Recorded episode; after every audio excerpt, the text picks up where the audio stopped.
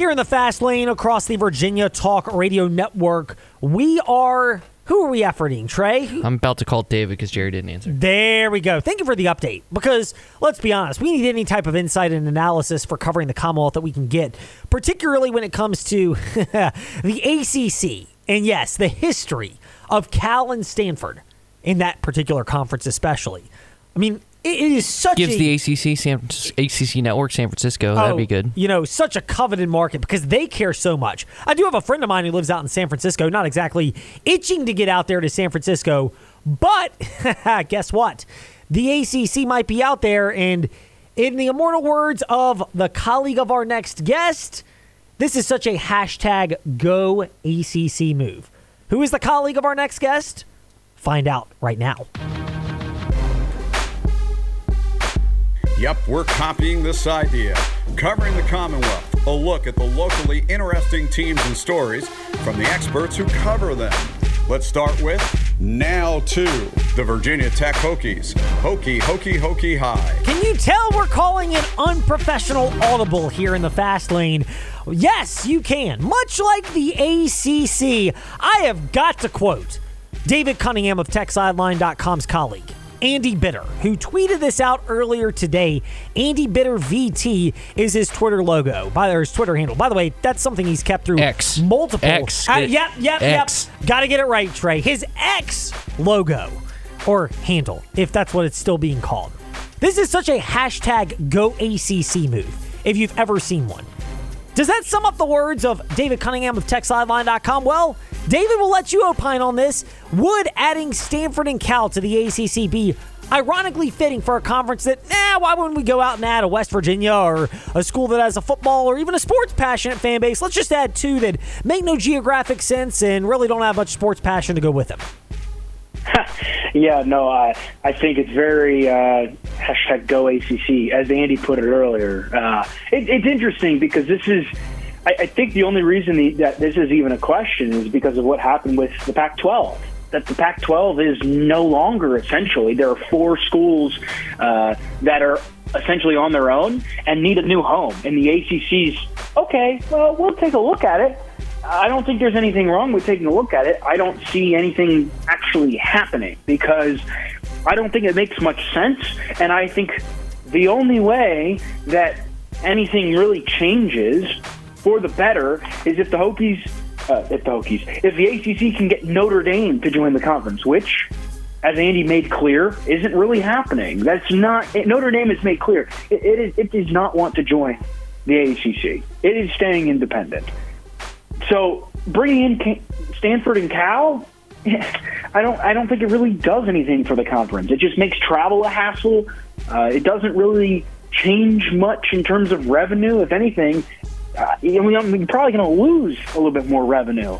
That's not really what anybody wants. I think it's all kind of just a thing the ACC probably has to do because if it didn't, it wants to be friendly, right? It wants to be nice and say, hey, we'd love to help you and work with you, and maybe you guys can come join us. But in the reality, I can't really see it happening just because there are so many logistical things that would have to happen, and I think there are a lot of hurdles that just don't really make much sense, especially if you care about the student-athletes, which I think we've seen might not be the number one priority for a lot of people. But that's another topic for another day.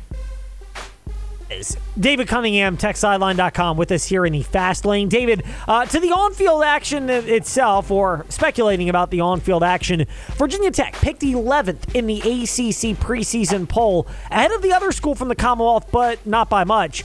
Are you okay with that, or are you upset that they didn't land anybody on the preseason All-ACC first team? I didn't vote for anyone, and that they weren't ranked very high. I actually had them higher than 11th, but not by much.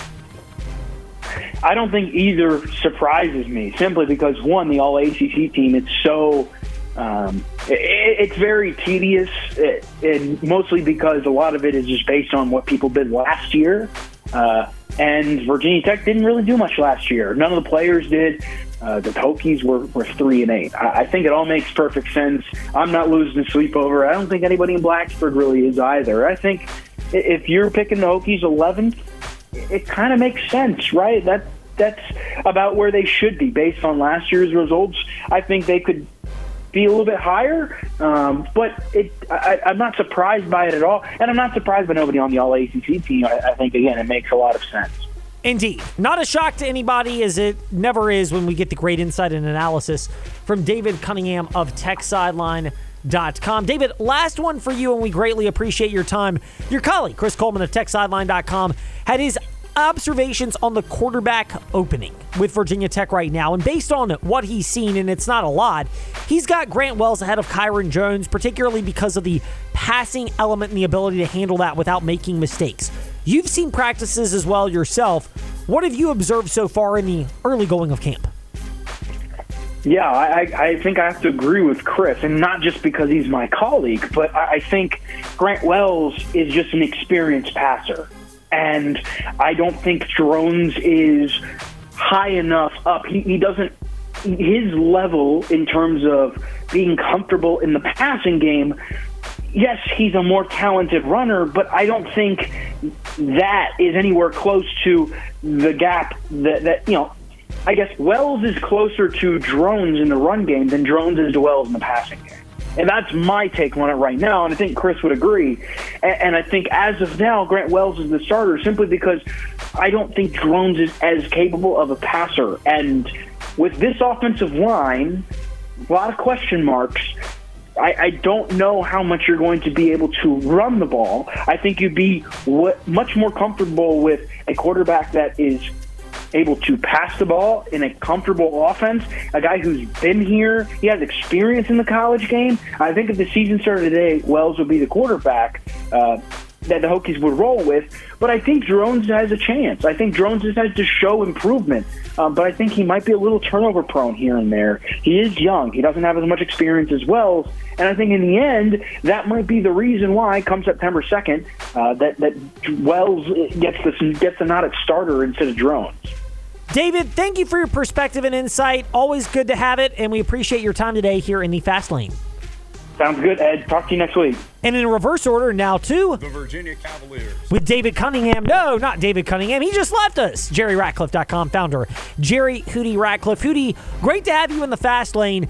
First off, focusing on Virginia. Picked last in the ACC preseason polls. I'll be the first to admit I had them last. I didn't have anybody on the first team ballot for the ACC in terms of preseason polls from UVA. Do you have any issue with that, or is it pretty reasonable just given what the team did or did not do last year? I think it was reasonable and expected, Ed. I don't think anybody was surprised by that. When you have to earn that kind of status as far as a player, and they didn't have anybody coming back who had really done anything great last year in terms of making all ACC, except for the punter, Sparks, who was pretty good, and he was the all-preseason punter. But no, I think based on what happened last year, 3-7, you know, an offense that still has to prove that it can function in Power 5 football, a decent defense, but you still got to score points. I don't think any of that was a surprise, and I don't have any issue with that at all. Hootie, meanwhile, bigger picture outside of the ACC right now. They're looking at adding Stanford and Cal. Is this not a typical ACC move where they're not only getting the leftovers, but it doesn't seem to make a whole lot of sense for the ACC? Well, you know, I've talked to some people, Ed, and I think there could be a silver lining in that if they add those teams. They're the Pac, whatever it is remaining now, still owns a lot of media rights, which is worth money, and they have apparently a pretty sweet Apple deal that they still can lean on that would bring extra revenue to the ACC. So it's not like they wouldn't bring anything to the table. You still have the East Coast, West Coast blend of the fan base, a TV base, and in addition to that, there's the potential that they could play some neutral site games in Las Vegas. There's a lot of things that they could bring to the table. I don't know that it will come about because it seems far-fetched, but, you know, they've got to go somewhere. And I think the ACC it was Jim Phillips' goal was to find the ways to bring more revenue into the conference, and I think this is a potential way to do that. I don't know all the logistics and numbers and stuff of it, but from what I've heard, there's some possibilities there. I wouldn't blow that off. There it is. JerryRatcliffe.com founder Jerry Hootie Ratcliffe providing some insight into the rumors as well that the ACC might expand in a unique and westward way. Jerry, thank you for your time today in the Fast Lane. We will keep it locked to JerryRatcliffe.com for more on the Hoos. Okay, Ed, thank you, man. See you next week. Indeed. Now to the Liberty Flames. John Manson, a seaofred.com founder, contributor, and reporter with us here in the Fast Lane. John, no other way to say this, but sad news coming yesterday with the announcement that Taj Boyd, the Liberty Flames first-year offensive lineman, passing away as the Flames prepare for their upcoming first season. We don't often do floor is yours type questions, but I guess floor is yours about just how sad this is for Liberty, and obviously an unexpected and very unfortunate curveball, to say the least. Yes, Ed, welcome back. Missed you last week. But, yeah, it's very unfortunate news, tragic news. Taj Boyd out of Chesapeake, Virginia, Oscar Smith High School, helped them win two state championships, and enrolled at Liberty back in the spring, and was here for spring practice, and was been with the team throughout the summer and into the early part of training camp, and it's just unfortunate news. Kind of started trickling out late on the day Saturday and into the early morning hours of Sunday, and obviously it's tragic for him and his family, and you really feel for them. Heart goes out to them, but also for the Liberty football team, right? I mean, you hear it all over the country, and certainly at Liberty it's no different, talking about how the team is a family, and that's how they've been the last, several weeks, several months even, pretty much just them at Liberty on campus right now. And to have one of your own to be taken from you tragically, just 19 years old, as you mentioned, completely unexpected, is certainly gut-wrenching to them. And you hate to even think about or talk about football, but I'm sure that's what's in the minds of a lot of people is how do you move forward after this and prepare for a football season. But that's something that new head coach Jamie Chadwell has got to try to figure out is how to navigate these waters, these typically uncharted waters for so many, and navigate that. They kind of canceled media availability throughout the week, and we'll see when they're able to speak to the media again, when we're able to get back over there. But definitely a tough situation for all parties involved. John Manson from seaofred.com with us here in the Fast Lane. And yes, to piggyback off that, and I'll emphasize the word schedule, because these things are very much able to change, and understandably so, that Friday is the next scheduled media availability, and it would just be Jamie Chadwell speaking on behalf of Liberty University. And again, totally understand and totally get that particular decision. There is a football element, like you mentioned, to this, just the reality of this is happening right now. This tragedy unfolds as Liberty is preparing for the start of their season. What value, if any, and I would imagine there has to be some, but what value is there to this Liberty Flames program just from the human element of coping with this tragedy, that it is a faith-based school, you have a faith-based coach and largely a faith-based coaching staff, and while it's like BYU, it may not be 100% of the roster fits the faith-based mold, a large portion of it is. You come to Liberty knowing that, and this is a time where you would lean on that. Oh, definitely, without a doubt, Ed, and they've got some counselors there that have been provided for the student athletes and others that are affected by this tragedy, and Ed Gomes, the spiritual advisor on staff there. I'm sure he's been leaned on heavily during this process, as well as others. Jonathan Falwell, pastor and chancellor, and I'm sure plenty of others.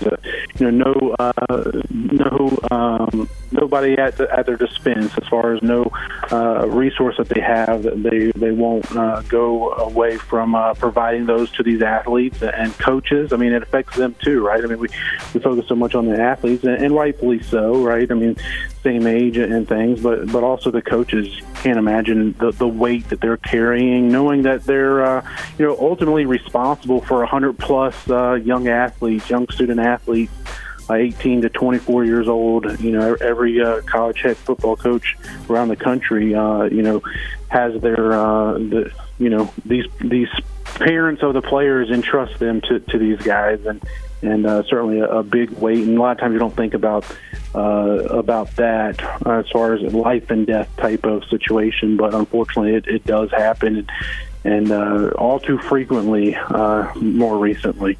Indeed. It's sad when these things arise. There's no other way around it. But somebody helping us at least cope with discussing it, John Manson from seaofred.com. John, thank you for your time. We'll keep it locked to JC Manson and seaofred, your Twitter handles. Thank you for the kind words about being back. I know most of our audience may not be glad to hear me back, but I'm glad at least someone is out there, and we thank you for that today in the Fast Lane. Thanks, Ed. Have a good one, man. John Manson, seaofred.com, with us here in the Fast Lane.